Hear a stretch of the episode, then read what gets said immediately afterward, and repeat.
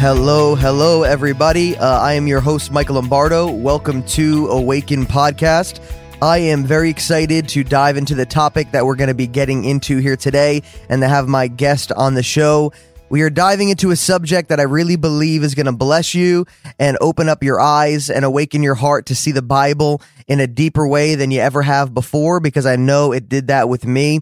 And so, while you're at it, you can go and if you go on to iTunes, Spotify, um, Google Play, even if you see it on Facebook, but my podcast, Awaken Podcast, we've got lots of content on there. If you go to YouTube, you'll be able to see a lot of our live shows that we did a few years back. But if you go to www.lifepouredoutintl.org, there's also tons of free content, interviews uh, for you to glean from, learn from, receive. And so you can go ahead to the website. You can go on iTunes. Um, if you're enjoying the podcast, you can go ahead and subscribe and review it on there. But I really want to um, honor my guest time here today. And I want to have him on because we got a lot of content and a lot of different arenas and avenues that we can go down here. But his name is Dr. Michael Heiser, and he's the author of several books. I'll only mention a few here, but Reversing Hermon, The Unseen Realm, Supernatural. Um, he's got a book called Angels, and also a book coming out here in the in the recent and in, in the in the in the future here, and in a, actually probably a few weeks from now, from the release of this uh, podcast called Demons. And so he has a MA and a PhD in Hebrew Bible and ancient Semitic languages from the University of Wisconsin Madison. His education also includes an MA in ancient history from the University of Pennsylvania. He has a handful of PhDs in the world that uh, can translate seven extinct languages among Biblical Hebrew, Biblical Greek, Aramaic, and many more. He's also the host of the Naked Bible podcast and the executive director of the Awaken School of Theology and Ministry. I heard a lot about Dr. Michael Heiser from a close friend of mine Sean Tabbitt, as well as Josh from Remnant Radio, and a buddy of mine who is really gleaning a lot of um, amazing revelation from the Naked Bible podcast. And so it's an absolute honor to have you on the show. Um, welcome, doc, uh, Dr. Michael Heiser. Yeah, thank you for having me. Absolutely. And just like I was telling you before we got on the show here today, a bunch of my buddies and close friends and colleagues are telling me mm-hmm. about your books. And I got a hold of The Unseen Realm first because I was told that is a good start in terms of diving into a lot of your um, theological books and content. And so I brought it to um, Belize for my anniversary. It's about a 400 and something page book, right? I think so. And yeah. I, I couldn't put it down. I read through it in about five days, maybe seven at most. And so me and my wife were talking about the book of Enoch and, and Nephilim and, and Jesus in the Old Testament and everything on our anniversary. And so it was very eventful. Yeah, Thank the, you the perfect anniversary. there was some romance definitely mixed in with some theological discourse. And so it was good. It was good. It was really good. But um, I appreciate you coming on. The book Unseen Realm truly has revolutionized the way I see the Bible. And I really know that that's your heart in terms of you know why you wrote the book um, you really want to open people's eyes to the deeper narrative in scripture. And i think i want to open up with just an overall view of i know that so many people in you know in in churches today and i went to bible school 3 years and so i dove into the bible but at the same time you know we view it from our own cultural lens and there were so many yeah. scriptures that did not make sense to me for so many years but you almost just gloss over it and you're like all right well let's just move on to the next scripture because because this one's not making sense here. Or you stick with the gospels or the things that you could really glean from and learn from. And so but you really talk about viewing the scriptures from an ancient jewish perspective. I would love to hear about that before we before we dive into the content. Yeah i mean i i am prone to say uh, in interviews or classes that the goal of Unseen Realm, I mean, there, there, are several goals, but one of the big ones, and really the podcast as well, Naked Bible Podcast, is I want the Israelite, you know, living in your head when you read the Old Testament. And I want the first century Jew living in your head when you read the New Testament. Um, you know, we, we talk a lot about interpreting the Bible in context and typically what that means for the you know the average person in the pew uh, even even the person who really wants to get into bible study uh, it means well i need to look at the, the verses that come a little bit before the one i'm looking at and a little bit after and that's context. Or i might you know read a study bible note about archaeology and discover hey you know they they plowed their fields back in the antiquity you know. Yeah. You know like they, these sort of you know, they they can have their importance, but there there's a lot of they're peripheral. You know, really, when it comes right down to it, what what you really need for context is worldview, and mm-hmm. so we have to sort of make the jump. And I had to make it. You know, I had my own, um, you know, awakening or just provocation, you know, providential provocation when I was in grad school in a doctoral program. But we have to realize that, you know, we can talk about interpreting the Bible in context all we want, but the, we have to realize that the right context for interpreting the Bible is nothing modern. So it's not yeah. the Reformation. It's mm-hmm. not the Puritans. It's not evangelicalism. It's not Catholicism. It's not, you know, a, a Pentecostal tra- tradition. It's no tradition at all that we're familiar with. They're all post-biblical. Even the church fathers, you know, the first few centuries after the after the apostolic era, they're they're hundreds of years removed from the New Testament. They're over a thousand years removed from the Old Testament. So none of these contexts are the context of the original writer, the people that God, you know, prompted and inspired to produce what we call the Bible, or their original readers and hearers. Yeah. Okay, none of it, it's a total mismatch. And, and so until we are able to think like those people thought, well, sure, there's going to be a lot in the Bible that just looks like it, it's crazy talk or it, it, it doesn't make any sense or it's it's just totally foreign. We, we don't even know where to begin uh, thinking about it. So what I'm trying to do at Unseen Realm, it is not a theory of everything. You know, it's not, you know, read this and you'll understand everything in the Bible. But what I, you know, I'm not going to overclaim, but what I can claim rightly is that if you read the book, you will never read your Bible the same way again.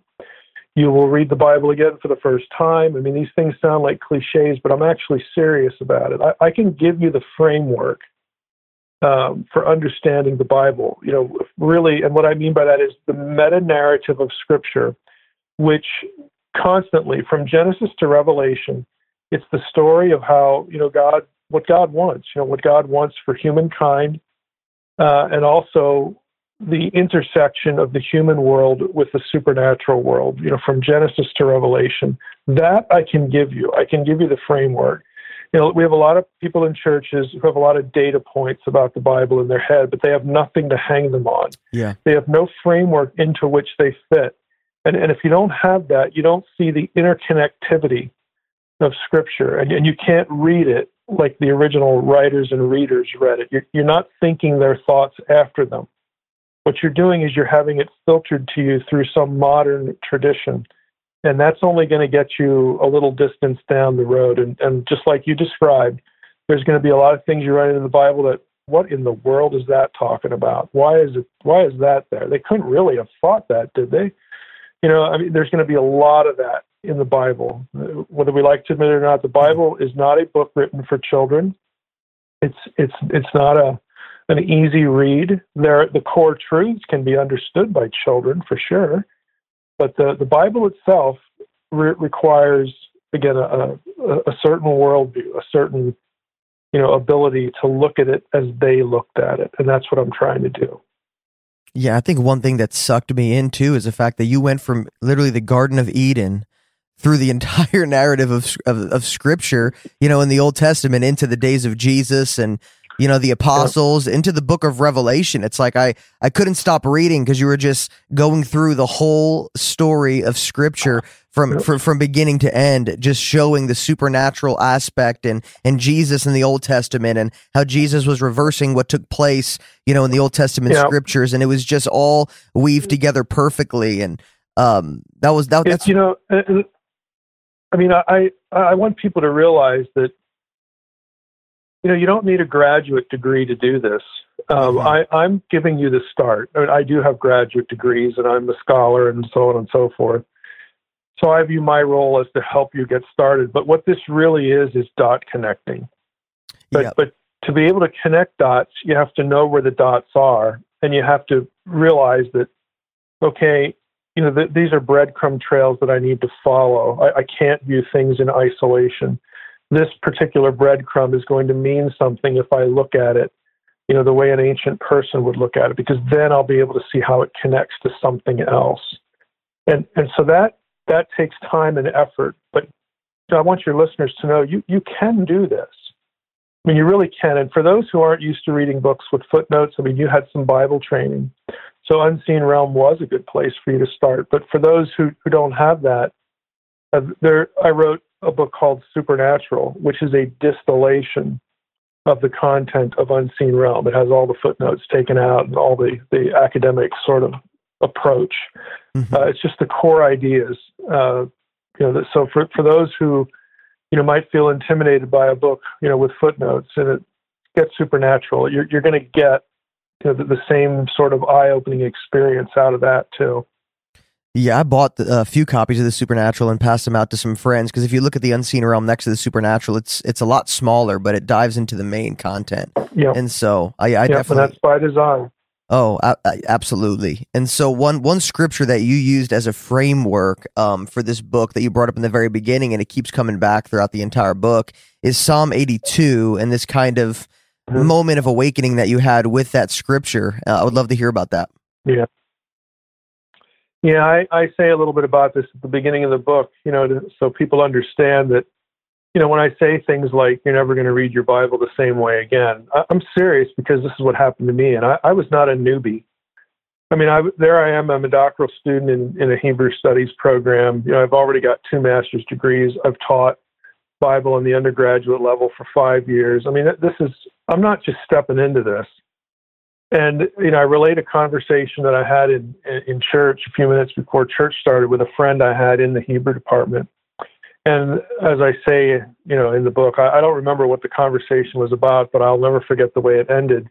You know, he he happened to have his Hebrew Bible with him, and whatever we were talking about, this was relevant. He handed it to me and said, "You need to read Psalm 82 in Hebrew." And so I, I, I took it. I mean, it's not difficult. There's nothing fancy about it. The first, you know, line you know, Elohim Nitzav Ba'adat El, you know, God, Elohim, capital G. And we know it's capital G because nitzav is a singular participle. So God, big G, has taken his place in the divine council or taken his stand in the divine council. And then the next line of the very same verse is B'terev Elohim Yishpot, in the midst of the Elohim. You know, in the midst of the gods, it has to be plural because you can't be in the midst of more than one or you can't be in the midst of one, so it has to be a group. In the midst of the Elohim, he holds judgment. And, and you say, well, that's the Trinity. No, it's not the Trinity because if you keep reading the Psalm, God is excoriating the other gods, the other Elohim, for their corruption and their wickedness. Okay, this is not the Trinity. It's very obvious. Yeah. Mm-hmm. You, know, you get down to verse six, and he says, "God is the speaker." He said, you know, to the group, he said, "You, plural again, are Elohim." all of you, sons of the Most High, plural. Nevertheless, you're going to die like men, you know, because of what you've done here. And then the, the psalm ends with the psalmist saying, Arise, you know, God, judge the earth, for you shall inherit all the nations. Well, who, I thought he already had that, you know. So there's lots of questions here, but I looked at the first verse there in church and I thought, my, the first thought that popped into my head was, well, that looks like a pantheon. sure. You know, God among the gods you know, like like ancient Greece or something. And then I, I you know, it hit me like, how in the world could I have not seen that before? I mean, I, I'm pretty far down the road to becoming a professor here and a biblical scholar, and I have never seen that. And of course, the guy who told me I needed to read it had seen it. you know, and and I don't remember anything about the sermon. I have no idea what went on in church yeah, that yeah. day. But it's like it's like I I got it. I mean, this is this is mind bending here. You know, because of you know Judeo-Christian tradition about monotheism. Like, what in the world is going on here? How do how do I handle this? But again, providentially, fortunately, I, I had another thought, and that was, I bet Jesus knew this passage. I bet Paul knew it. You know, and, and somehow they they produced a theology that I'm familiar with you know, Trinity, you know, one one unique, you know, God and, and three persons and you know, and, and, deity of Christ. I mean, all these things are are obvious in the New Testament, but some of they knew Psalm 82. How in the world does this work? And and it became my it was a turning point for me because it became initially an academic obsession. And eventually, it wound up being part of my dissertation, and, and you know what would become Unseen Realm was born out of that, and you know, but but I, I, I had to wrestle with it, and eventually, I had to I, I had the realization that you know what this is going to take is you're going to have to just set aside the filters that you have in your head. You're going to have to set aside the way you've been taught to read the Bible and try to try to be the ancient person and think like they do. You know, think like Paul did, think like Jesus did. You know, as as God become man in the first century. You know, you, this is this is a bridge you have to cross. Mm-hmm. You know, are you willing to do that? And and I did. It, it, it unlocked Scripture like nothing I had ever experienced before, and it has become and, and, and still is just a just a fascination you know, yeah, with, absolutely. with how it all connects and, and what it means and, and how it adds layers of richness to, to ideas that we, we, are, we do hold correctly. But we, sometimes we don't know why, or we have really bad arguments for why we do, and, and we miss the fullness of, of what is actually in Scripture. Yeah. And then you go through and you think of all the terms and, and the names that we have for God, you know, the Most High God. And we always reference yep. him as yep. the God of gods, the King of kings, the Lord of lords. The Apostle yep. Paul talking about principalities and powers and Satan being the God of this age and all these different. And then, you know, we just use these terms. All these things have histories. Yep. Oh. They all have histories that are deeply entrenched in the Old Testament. Oh, absolutely. And we, and we say them because it's in the, it's in our, you know, preachings and, you know, and worship songs. And we, and we don't think about where they come from. But especially when you brought up Psalm 82 and you were talking about the divine council, you dove deeply into the divine council, how the Lord speaks among um, and makes judgments yeah. among the divine council. That was a totally new concept for me. And I went to Bible school for three years. Well, for your, yeah, for your listeners, it's like, okay, here, here's a, a, a quick entry point into the issue. When you run across, and you're going to run across it a dozen times at least, when the when the Bible refers to the God of the Bible as the God of all gods, does it really mean what it says? Yep. You know, and you, you, you walk into the average church and say, well, yeah, the gods are idols. Of course, God's better than idols. Well, that's wonderful, but that doesn't work either in Psalm 82 or especially Psalm 89, where you have the same Elohim, plural Elohim, sons of God, sons of the Most High, in a council, and it's in the heavens, it's in the skies. Yep. Okay, there's no idols in the, in heaven. Okay, there's no idols in the skies. And you also read in evangelical commentaries that all the gods here in Psalm 82 are just men. They're just people.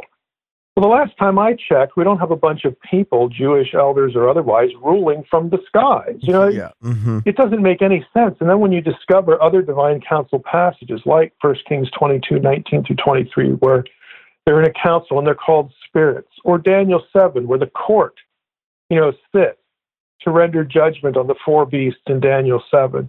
I mean, you, you run into these passages where the, idol, the idol explanation makes zero sense, the human explanation makes zero sense. And, you know, you, you just have to come to grips with what the text actually says. And so, yeah, I, I can walk into a church and ask that question. And a lot of people will, if, if you say, well, it actually means that God is superior, in, in every way yes. to other mm-hmm. entities that the script that the Bible actually calls gods. They would look at you like you got two heads, or, or like you're you're spouting heresy. It's like, look, it, it it's your. I didn't write the Bible. It's your Bible. It's right there. You know, but does it mean what it says?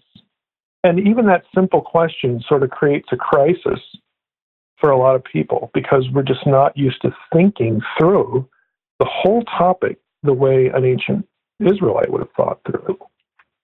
Yeah, and you layer in your first few chapters, you know, you talk we're, we're just just talking about the divine council and all those scriptures that you mentioned in Daniel and Kings, where it was just when I read it, it just especially within the context, you know, of what you were talking about in Psalm 82 and how you laid that foundation, it was just it opened my eyes. Mm-hmm. And it was so intriguing. All of a sudden, it makes sense. All of a sudden, it makes sense. Instead of being like, okay, well, I don't understand that. Moving on, you know, next story, next scripture you know, but you talk about God's invisible yep. family and image bearers, and then also the Garden of Eden, how He made us yep. his his natural people, you know, his his his image bearers on earth, and I'd love to because I feel like divine council for a lot of the people who are watch uh, uh, listening right now, they are thinking to themselves, "I, I want to hear a little bit more about this divine council and how does this how does this Yeah. make sense?"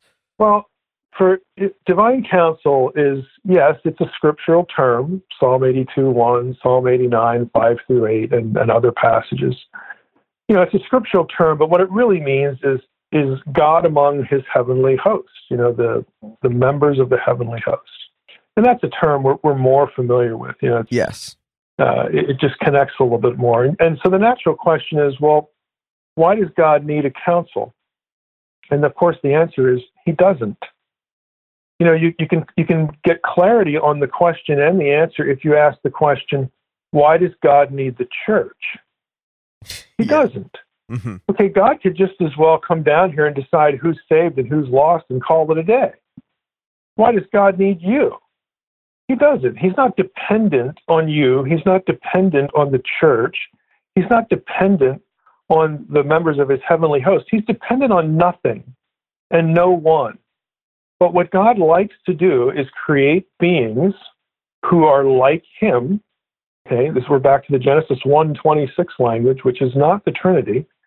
Again, you, you, you, you get that's the common teaching. But if you go over to Genesis 11, it doesn't work there because the Lord is goes down and then he calls down. He says, "Let let let us, you know, go down." Well, if it's the Trinity, the other members of the Trinity are already down there. Okay, so that it doesn't work there. Plus, he doesn't have to announce to them anything because they're co-eternal and co-omniscient. Yeah, I've always heard. I've always heard about the Trinity to. too. I've heard the same thing. Like uh, that's Right. yeah. hmm But if you really think about what you're reading, that doesn't make a whole lot of sense. Sure. you know, but we def- we default to this position. So, you know, God likes to create beings, whether it's in the spiritual world or the the earthly world, the terrestrial world, who are like Him. It's this image concept, which is, you know, to, to cut to the chase. I go through this in detail in Unseen Realm. The image of God is not a thing or quality given to us or to the members of the heavenly host. You know, it, it's rather a status it means representative. It's representation. If you think of the image as a verb, you, you have the idea. We are we are created to image God. You know, and that what that means is we are created to be His proxies on earth, to to be Him as it were, working with Him as partners Yes. and as family members. You know, we have son language, you know, children of God language. We have this notion of, of participating because in Daniel four, you know, the, the, the, the this is by decree of the watchers. You know, Nebuchadnezzar's punishment when he goes insane for a while. It's also a decree of the Most High in the same chapter. You know, First Kings twenty nine, God says it's time for Ahab to die. Who, how should we do that? And one spirit comes up with an idea. God says, "Yeah, that'll work. I know Ahab. Trust me. You know, he, he's going to fall for this." it's not that God is looking for information, that like he doesn't know what to do, he's at a loss. No, he wants them to jump in and participate. Hmm. Same thing at Daniel 7. God doesn't need a council to decide what's going to happen to the four beasts, but he lets them participate. This is the pattern from the very beginning. I'm going to create beings like myself. They're going to have a unique status in creation. They're going to be my imagers. Now, to do the job that I want, you know, to subdue the earth and you know be fruitful and multiply, all that stuff, I'm going to share my attributes with them so that they're equipped to do the imaging task. And the reason it's plural in Genesis 1, let us create humanity in our image, and then it switches back to singular when humans are actually created in the very next verse, is the language is designed to alert us that, hey, there's some relationship between God and humans and the heavenly host. What might that be? Well, the answer is we're all imagers. We have the same creator. He shares the same attributes with us, and we are to we are to be partners with him, us in our world and them in the spiritual world. And we see a spiritual bureaucracy, you know, later on in Scripture. We see the church, okay, and, and Israel, you know, before it in the Old Testament, participating with God, you know, to spread the goodness of God throughout the earth, to to do things that God wants done, to work the plan of the kingdom. This is what it means, but it starts in Genesis and, and the plurals are there to, to, to give us the teaching, to give us the notion that, look, Mhm. what's happening here on earth is the same thing that God wants to happen in heaven. As in heaven, so on earth. There's this symbiotic relationship. And these two sides of reality, these two spheres of reality, are intrinsically connected through the rest of the Bible. when there's rebellion in the supernatural realm, it has a great impact on the human realm. You know, when there's transgression between realms, it has a huge impact on, on what's happening, you know, in, in, on earth and, and in heaven. So this is why you get this language and, and we get the story as it's told. And uh, another thing, you know, I don't want to ramble here too much, but no, if you ask the average Christian, why is the world a mess? Well, it's the fall. If you ask the same question to an Israelite or a first century Jew, that is not the answer you would get.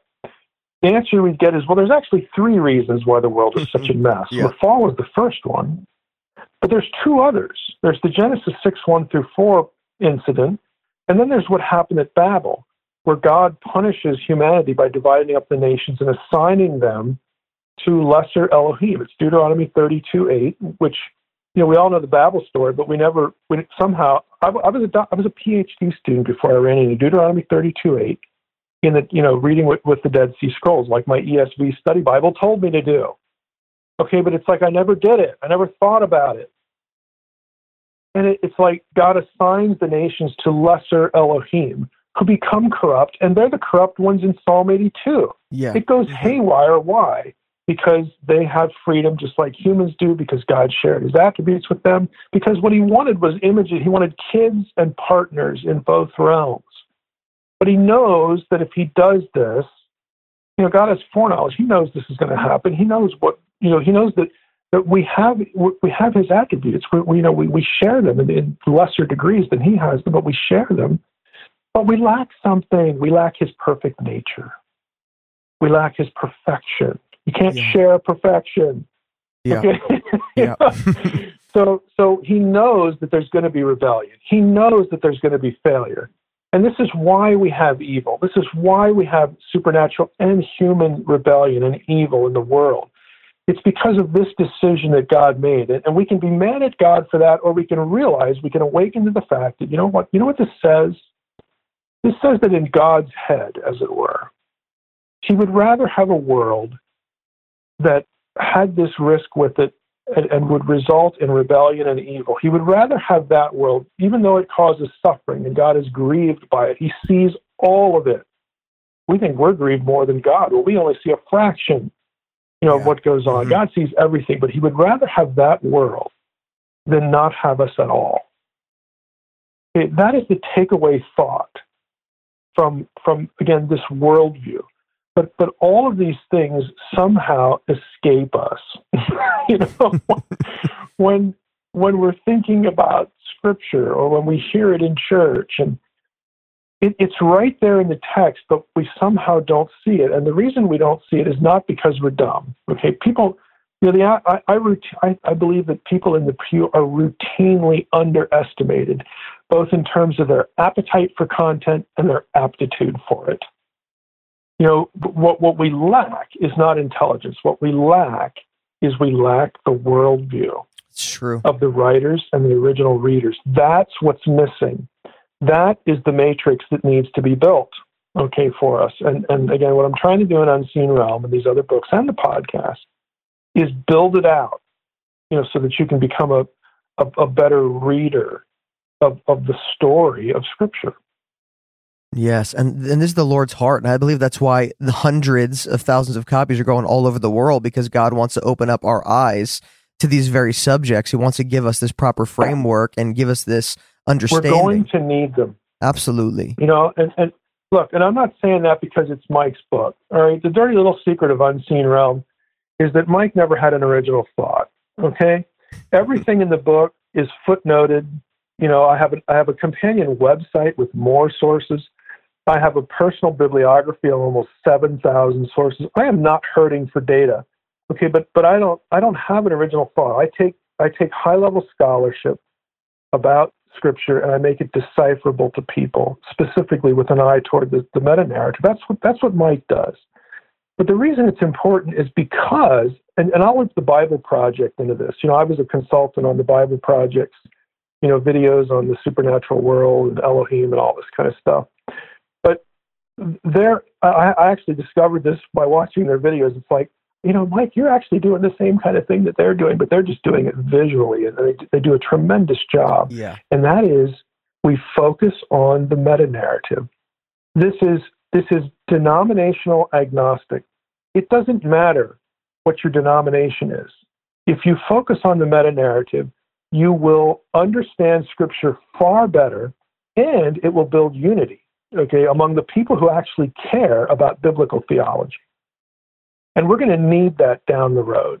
We're just going to need hmm. a, to, to be single minded, at least in this respect the meta narrative of Scripture, what God wants, what the gospel is, what it is not, and, and, and to be able to, you know, think of, you know, be of one mind, at least to that extent, and appreciate the fact that we're all here to do the imaging task. We're all here to be like Jesus. We're all here to, to carry out the Great Commission which is ultimately what spiritual warfare is. If you want to know what spiritual warfare is, ask yourself what do the powers fear?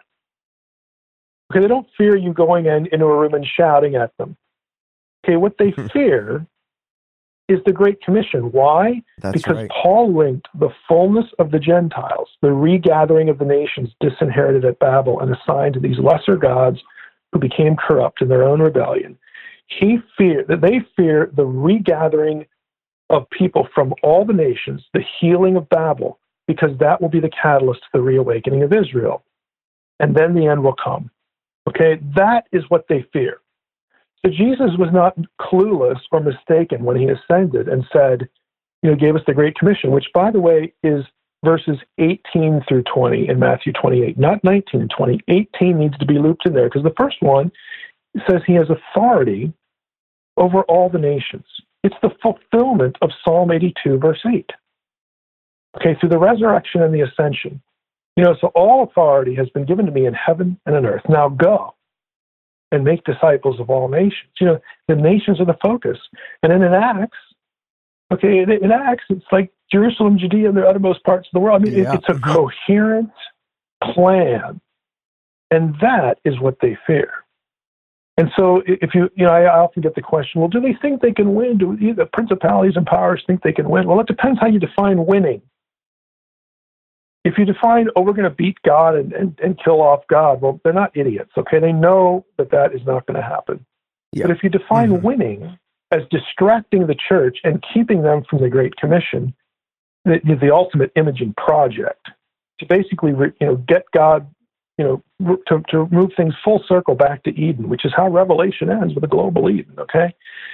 If, if they can forestall that, then they extend their own existence, they extend their own warfare. So they're actually doing a decent job of that. Yeah. So it just depends how you define things. But this is the world. Again, we're talking worldview. This is the worldview that Scripture presents us, and we are smack dab in the middle of it. I, I mean, honestly, we're we're we're, we're the cog in the whole thing, because what was lost, you know, in, you know, it was Eden, both in terms of the supernatural wholeness. You know, we have a rebel at the beginning in Eden, and human wholeness. You know, the Adam and Eve, you know, re- rebellion you know what, what happened in eden which is directly involving us is the focus of everything Yes. you know for for god's plan for humanity. And this is the story that scripture tries to present to us. But instead we read it like a textbook. We break it up into little pieces. We don't have the worldview that we need. And it's no wonder that we're mystified at 90% of our bible like i have no idea what's going on or why it's even here Your book Reversing Hermon was um, also huge for me because you talk about Genesis 6. There's only a few verses there that talk about the corruption that took place and the Nephilim, and there's so many strange theologies and viewpoints and interpretations on the Nephilim and and what happened there, and then also the Tower of Babel. It's like this short story, and it's like what what in the world were they doing? And and and how, did this even you know? And there's there's there's just so many questions you know question marks around these subjects, and I know that the Bible, especially in Genesis six, doesn't really share you know a whole lot of information on how these things transpired. But you also quote a lot of um you know books like you know the Book of Enoch. But when I was in Bible school, the Book of Enoch was almost like taboo you know it was it was mystical it's like don't Yeah. don't read that that's not the bible you know but then but then you have like it's- it's first not. peter and jude quoting from the book of enoch and it's like well the jews back then obviously weren't afraid of that book the apostles that we glean from weren't don't afraid read don't read this book that the New Testament writers read. Yeah. you know? yeah.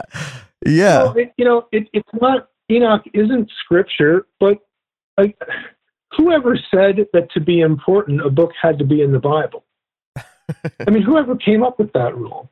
Yeah. You know, it, uh-huh. it, it's nonsense. And what we don't realize, you know, Enoch gets picked on because, you know, the early church had a, had a debate, you know, uh, you know, about whether Enoch, you know, should be considered canonical or not. So that, that's why it draws attention because the, the, the discussion happened.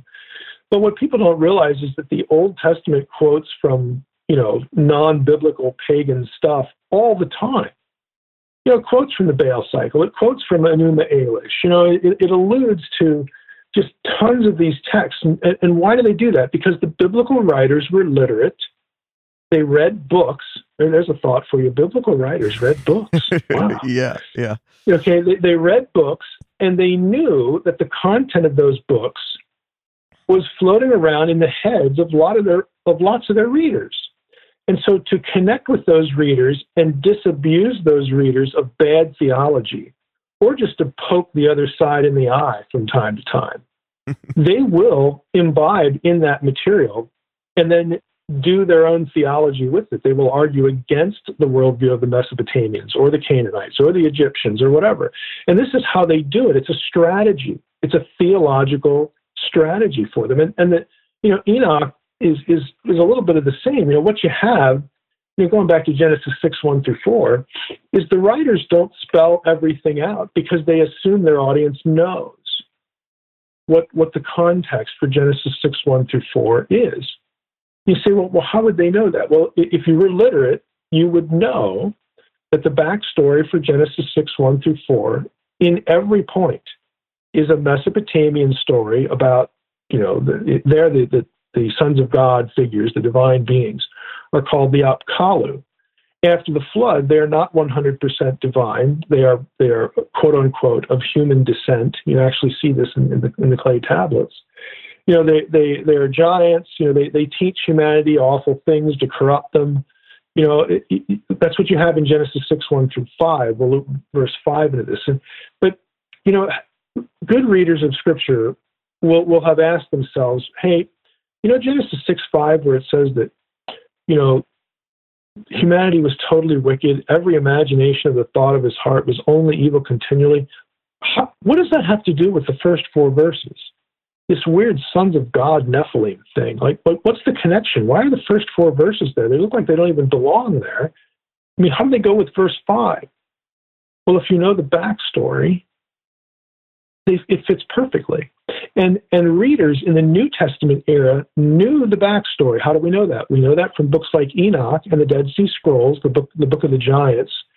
Specifically, it actually you know quotes and includes you know figures like Gilgamesh. Gilgamesh was one of the Apkallu. He's called Lord of the Apkallu. He also happens to be a giant. I mean, does this picture look familiar?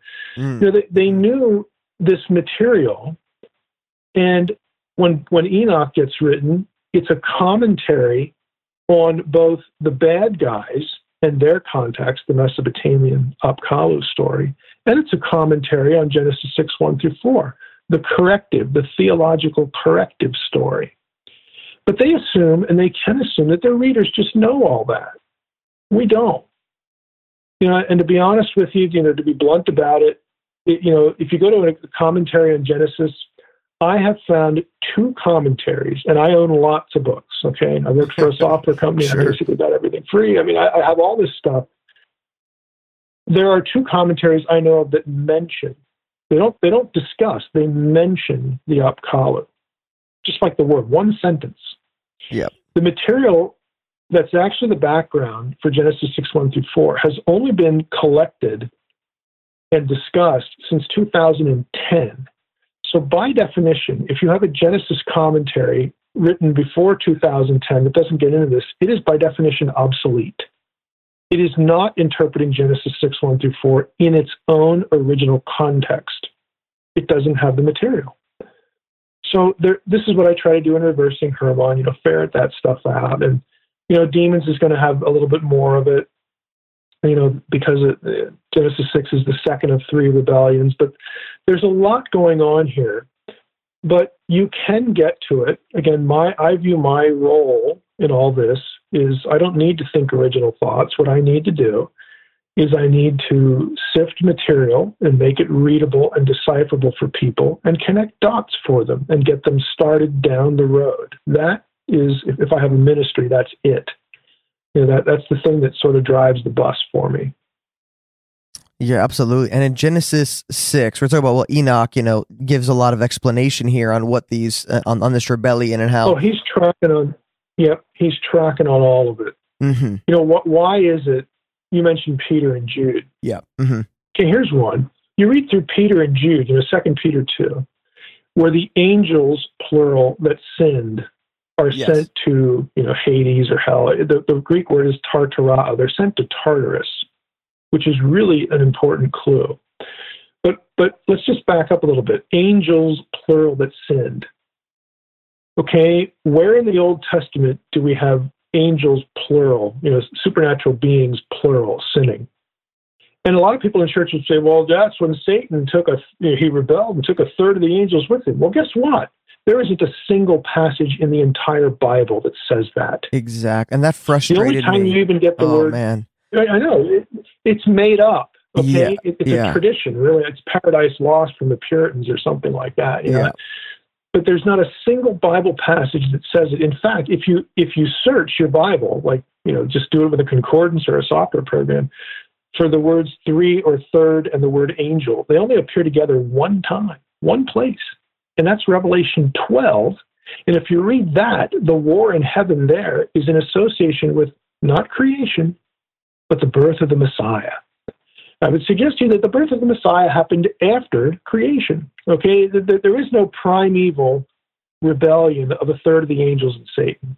And so Peter must be referring to something else. And there's only one candidate, and that's Genesis 6 1 through 4. And we know that's what he's thinking of because he, he uses the verb tartarao. They, they get sent t- to Tartarus. Well, what, what's the big deal with that, Mike? That is the verb and that is the place where the Greek, the secular, you know, Greco-Roman version of this story puts them. Okay, it's another word for abyss.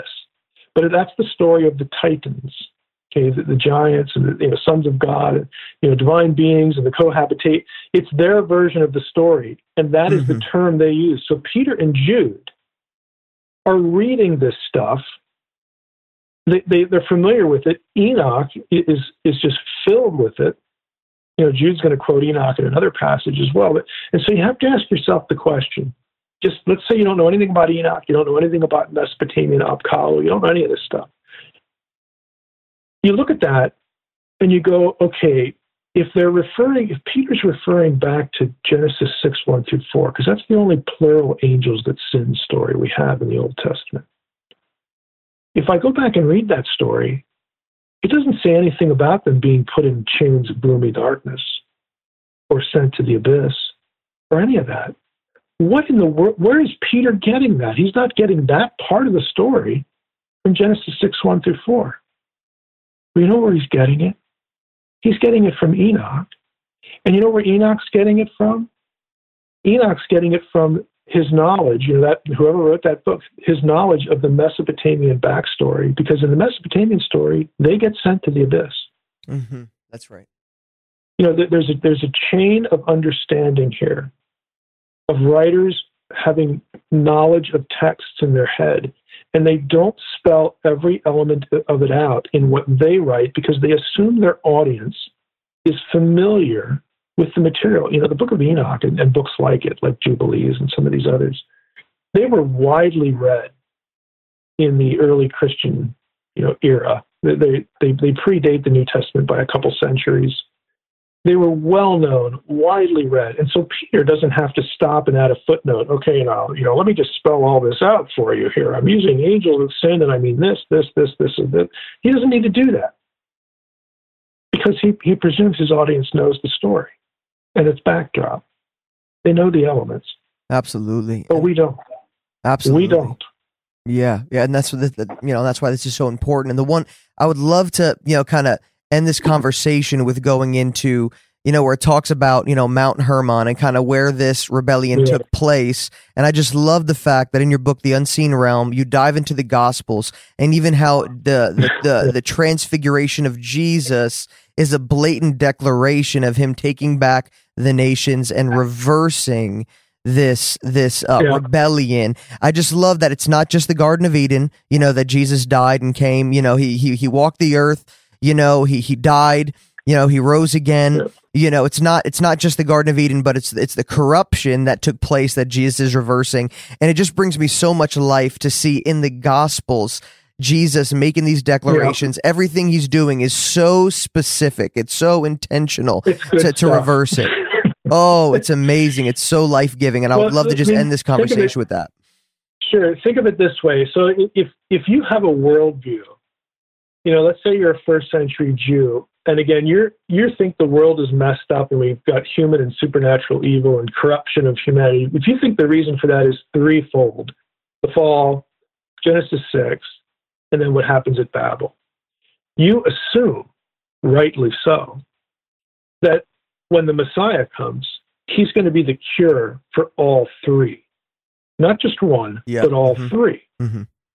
So the, the, the first rebellion results in estrangement from God and, and the loss of immortality. It brings death, just like Romans 5 you know, says. So the Messiah has to cure the death problem. And of course, Jesus does that through the resurrection. And it, it also explains why Jesus, you know, had, had to die because you can't have a resurrection without a death. Mhm. So he cures the death problem. The the Genesis six you know issue. The, the issue really isn't the, the the freaky sons of God Nephilim thing. The issue in, in the backstory, the most important part of it, is that these supernatural beings corrupted humanity through teaching them forbidden knowledge. It, it basically proliferates depravity. And that's how you know Jews of the Second Temple period, the intertestamental period, looked at it. Well, when Jesus ascends back and he told the disciples this is going to happen. I have to go back to the Father. Why? So that the Spirit can come. And the Spirit is but isn't Jesus. The Spirit, you know, a couple times, you know, the Lord is, you know, the Spirit is called, you know, Jesus. They're equated. Spirit of Jesus, Spirit of God, the Lord is the Spirit, you know, all this kind of stuff. Where two or three are gathered, I'm in their midst. You know, well, how can you do that? Well, I, I can do that because I'm also the Holy Spirit. We have this Trinity thing working here. Mhm. Okay, so his death and resurrection and ascension are key to curing the second problem. And of course, the third problem is related to the Great Commission, that you know, calling the you know God's people back from all the nations, you know, seeding them. This is what Pentecost does. It seeds the, the, the truth all over the known world. And then Paul, you know, works the plan to reverse the nations. And, and I, I get into the specifics of how this works, you know, in, in Unseen Realm. So, you know, you get that, and, and there's an intentionality to it. So when Jesus shows up, I would suggest to people that you, you pay attention to what he does in the places where he does it and what he says. And one of these, as you mentioned, is, is connected to Mount Hermon. You say, well, what's Mount Hermon? Hermon is, according to, to Enoch, the place, and, and actually the Mesopotamian stuff traverses into here too, because the, the same mountain was viewed as the, the dwelling of the gods. Enoch is the, or Hermon is the place where the, the watchers, that's his, Enoch's favorite term for the sons of God of Genesis 6, where they descend and make it, you know, they declare an oath among themselves to corrupt humanity. That's the place where they, they make their oath, they swear their oath and descend. Mhm. And so in the gospel story, you know, you have the story of Caesarea Philippi, upon this rock I will build my church. I get into that, you know, in in Unseen Realm and how that is basically a picking a fight with Satan. But then it says, the narrative says, you know, Caesarea Philippi is, is right at the foot of Mount Hermon. And, and the Gospels actually say, you know, a few days later, they went up into the mountain with Peter, James, and John. And this is where the transfiguration happens. Yeah. So I'm not saying no, you know, the, the imagery there doesn't have anything to do with the exodus out of Egypt and so on and so forth. I think it does. But you have to also realize that why did Jesus pick this place to do this thing? Okay, because just as the exodus was the defeat of the gods of Egypt, Exodus 12, this night, Passover, I will have victory over the gods of Egypt, to deliverance from chaos. So the transfiguration is Jesus is saying, look, I'm here And he, he unveils his glory on Mount Hermon as if to say, I'm here, fellas, do something about it. He's picking a fight. Absolutely. You know, he, he's, he's letting them all know what's going on here. Awesome. And it says, after the transfiguration, then they go back to Jerusalem, and it says Jesus began to teach his disciples that he needed to go back to Jerusalem and die. and they freak out. Like, you know, we, hey, we just poked Satan in the eye. We just poked the Watchers in the eye, and now we now you're going to die. Like, yeah, yeah. That's insane, you know. And, and that's where we get the Peter, you know, not so, Lord, you know, all this kind of stuff. Well, you know, we a week later, is we have the, the triumphal entry, and a week after that, he's dead. You know, so mission accomplished. He has to provoke the fight, and I take what Paul says in 1 Corinthians 2 6 you know, seriously, where had the rulers of this world known, and again, that's terminology that's used for supernatural beings in the Gospels and elsewhere, had they known what the, the, the effect would have been of the crucifixion, they never would have crucified the Lord of glory, because that is the trigger event and Jesus has to provoke it. You know, there, there are different chronological reasons why, but he provokes this event because this is the thing that is needed to reverse all three problems. You got to have a resurrection. You can't have it without a death. You can't have the sending of the Spirit without the ascension after the resurrection. And you can't reclaim the nations unless you see that the right hand of the Father and all authority is given to you in heaven and on earth. You must do this Okay, this is this is the trigger event to cure all three problems. But it, you know, just just think of, of what we just talked about. Your listeners know these stories. There's nothing new in terms of the story. They've Oh, heard absolutely. the transfiguration. They've heard Mhm. of, they've heard of upon this rock. You know, they- but but there's no framework for them.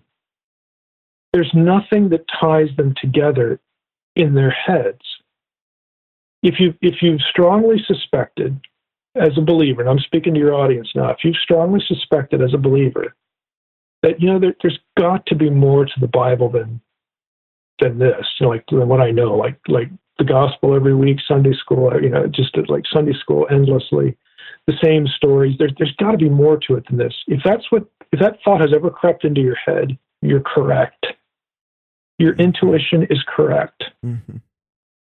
There's a lot more going on and there's a lot that ties it together. So this is what again, this is what I view this is my reason for being alive. And this is what you know the Lord wants me to do to be a dot connector. Yeah. It's, it's not a fancy job but it's an know, important I job, think though. it's important. Absolutely. And for the for for those who are listening, if you're anything like me, where I've well, I went to Bible school three years, studied the Bible, did a lot of missions, traveled the world preaching the gospel, and I just had a lot of questions. I wasn't satisfied with the shallow answers that I got about Satan and the fall and all the confusing things around Genesis 6 and the Nephilim and I just didn't I always I'm always just diving deeper, just hungry for truth and I got my um and yeah, God has revealed to me through the Holy Spirit things over the years, but still it was very incomplete and and getting a hold of this book, The Unseen Realm, as well as reading Reversing Hermon by by uh, Dr. Michael Heiser and I just I'm just getting into his book Angels. He has a book coming out called Demons. All these books are going to be um, huge for you in terms of understanding sections of scripture that we just haven't gotten a full picture on, a very incomplete picture, or even just learned falsehoods over the years from people who mm, probably didn't have, you know, um, rotten intentions. They just didn't know themselves. And so I highly Right, recommend right. I highly recommend if this has wet your whistle at all, if this has made you think, if this has intrigued you, which I'm sure that it has, uh, uh, just understanding these things has just turned my world upside down and brought so much clarity and truth to me. I highly recommend grabbing a copy of The Unseen Realm or Supernatural, which is the more compact version where it kind of you know brings it down to more you know um, you know modern language in terms of just just the you know less less footnotes and and all that kind of stuff. So The Unseen Realm, Supernatural, any of these books please grab a hold of them. And and, and Dr. Michael Heiser, how could um, those who are listening right now that are hungry for more, how could they get a hold of you know your you know your teachings, your podcasts, all of that? Mhm. How could they connect with your ministry and your Yeah, the all the books are available at, on Amazon, and I should mention I actually have a book that is for seekers and new believers called "What Does God Want."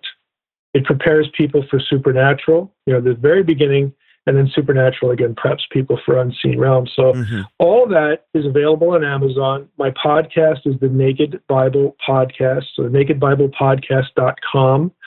Uh, where we, we have interviews, but we you know we spend most of our time going through scripture, either book studies or topically. Um, my homepage is dr as in doctor drmsh. Those are my initials, drmsh.com. And you should also be aware that I have a I have my own school now with again a long story of providence. If you want to listen to the story, it's Naked Bible Podcast episode 279. But I'm in Jacksonville, Florida now. Uh, we have a two-year school just for anybody who cares about Scripture. It's not degrees or anything like that. First year we we spend 30 weeks going through the content of Unseen Realm, and second year we do you know apologetics topics and, and whatnot. But that's schooloftheology.com. Uh, you can take it online. Um, you know, it, it, just started this this term, this spring. So we will again be opening registration again. Yeah, I think it, it's in June. Registration will open, mm-hmm. but we've got 800 people in there now. You know, doing the it's by video, it's Q and A. Um, you know, it, it's a good start. You know, it's important again because it transcends our denominational traditions. It transcends the things that divide us. It gets us focused on the biblical meta narrative and the, the core ideas of the faith but also opens up scripture to us in a in really a significant way. And again i say that not because it's marketing shtick. Mm-hmm. i say that because it happened to me. Yep. Yep. I, I had i went through the whole process myself Mm-hmm. And I'm very grateful that you did. I'm very grateful that you did. And so Thank you, um, Dr. Heiser, for spending time with me today. I know you got a lot going on with your podcast and your school and everything that's taken place in your life. And so, thank you so much for taking the time on this Saturday to uh, be with me, to speak to my listeners. Um, it was enlightening for me. And um, I look forward to spreading the word and passing out copies of the supernatural and diving into your new book, Demons, which is coming out when exactly? Yeah, end of April. End of April. The end of April. Perfect. Yep, you can pre-order it on Amazon, but it'll ship at the end of April. Okay, perfect, perfect. So grab your copy of Demons. Uh, you could pre-order it now. It'll be available the end of April. And thank you again. I really appreciate it. Yep, thank you. All right, and for those who are listening, thank you so much for tuning in to Awaken Podcast. Make sure to subscribe, rate, and review this podcast. Tell your friends and family members about it. Get this out to more viewers so they could be challenged, inspired, enlightened by the gospel of our Lord Jesus Christ. I look forward to speaking with you next time on Awaken Podcast.